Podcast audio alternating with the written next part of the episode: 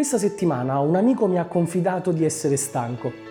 Ho cercato perciò banalmente il significato di questa parola nel dizionario. Corrisponde a una mancanza di forze, a un calo di energia che può manifestarsi in modo episodico o duraturo nel tempo. Chi di noi non ha mai affrontato la stanchezza? Si può essere stanchi della vita, proprio di vivere, di voler continuare ad andare avanti, gettarsi sul letto, poi trascinarsi sul divano, in un circolo senza fine che risucchia sempre di più la voglia di esistere.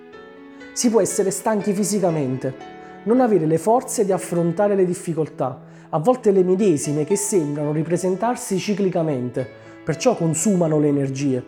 Si può essere stanchi psicologicamente, non avere più le forze mentali di superare i problemi, di trovare le soluzioni, di cercare sempre il modo migliore di fare le cose si può essere stanchi anche spiritualmente.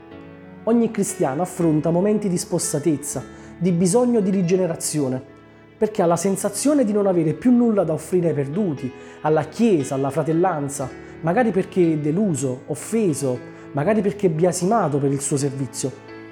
Voglio perciò ricordare la promessa di Dio, descritta nel libro di Isaia al capitolo 40, il verso 29 io do forza allo stanco e accresco il vigore a colui che è spossato.